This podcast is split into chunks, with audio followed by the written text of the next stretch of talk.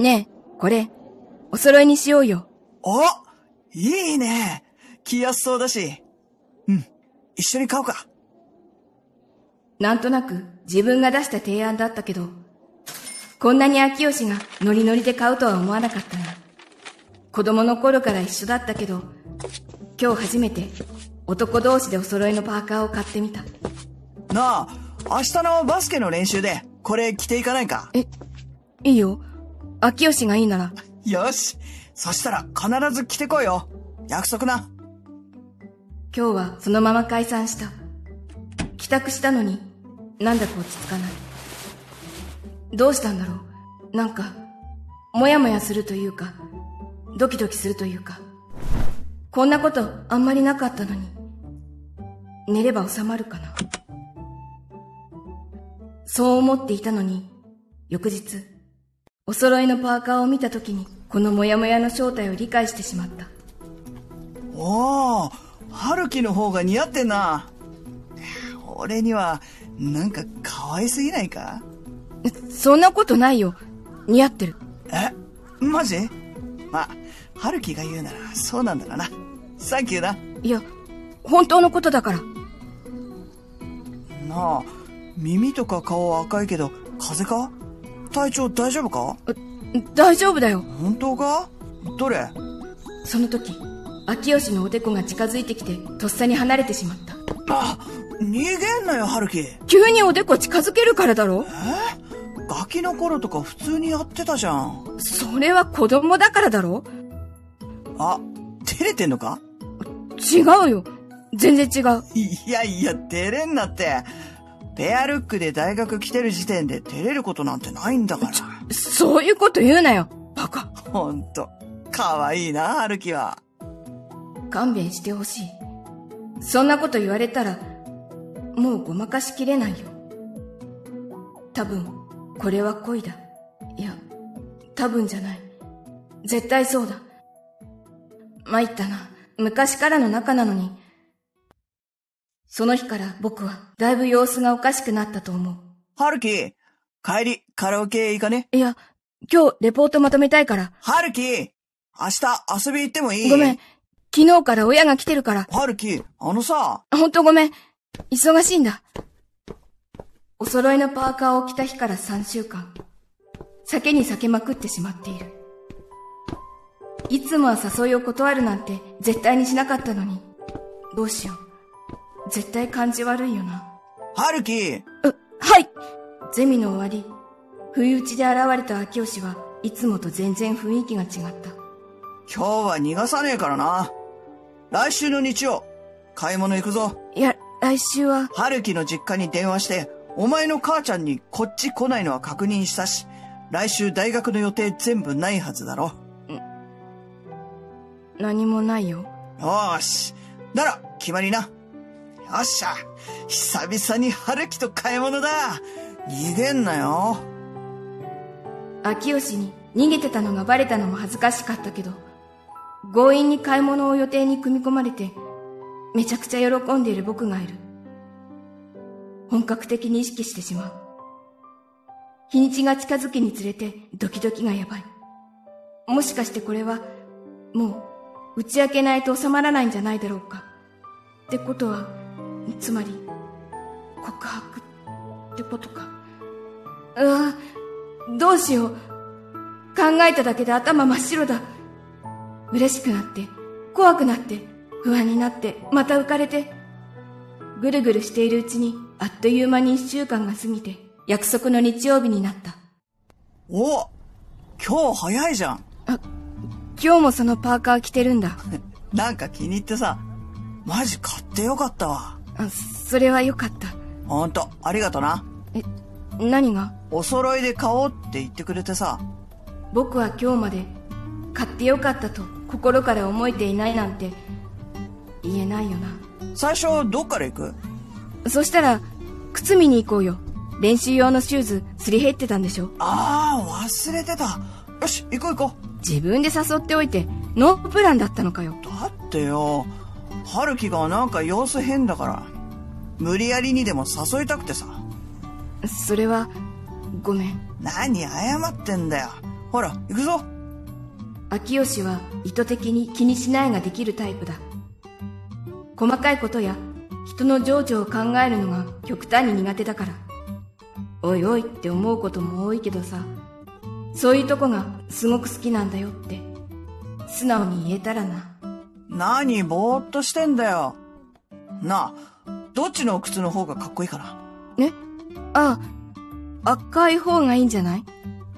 春樹、本当に思ってるか？なんで？靴屋に入る前から上の空臭いっていうか、最近なんか変だぞ。そうかな明らかにな。ごめん。謝んなって。ほら、俺ってそういうとこ下手くそだからさ。お前の地雷踏んでたらマジごめんな。いや、秋吉が謝ることはない。絶対ない。そうかな。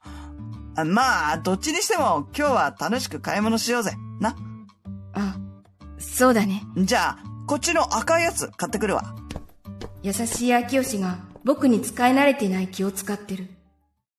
正しく言えば、使わせてるんだ。最悪だな、僕って。よし。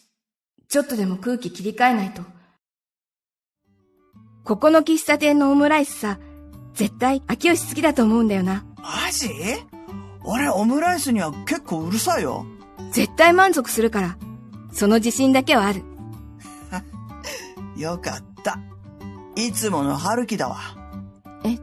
いや、今朝から変だったけど、今は普通になったなって。そっか。よかった。楽しみだな、オムライス。なんでだろう。普通と思われてよかったよりも、嘘をついてしまったような罪悪感があるのは、この罪悪感は、どっちに対して、秋吉、僕、ダメだ。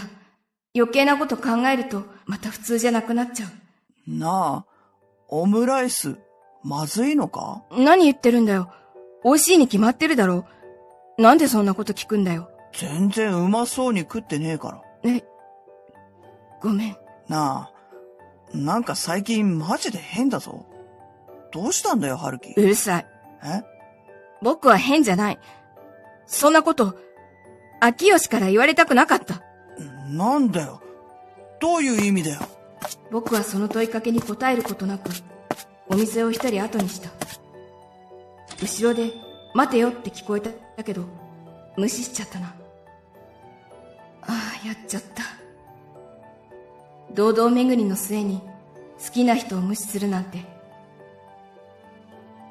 家に帰ると、きっと、一生部屋から出られない気がする。そう思うとさらに怖くて、僕は過去に逃げ込んだ。秋吉といったゲーセン。秋吉といった本屋。秋吉といった公園。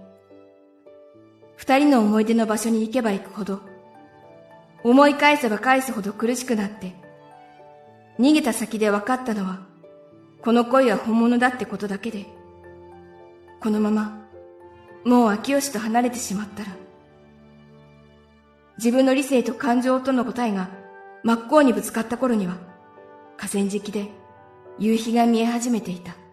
おい春樹急にどっか行ってんじゃねえよ。なんでここに？探したからに決まってるだろうが。そりゃそうだけど。俺さ、意味わかんないことをほっとけるほど、お前のこと嫌いじゃないからさ、教えてほしいんだよ。教えるって何を？今のお前をだよ。何か俺に伝えたいこととかあんだろ？それは？伝えないとわかんないだろうが。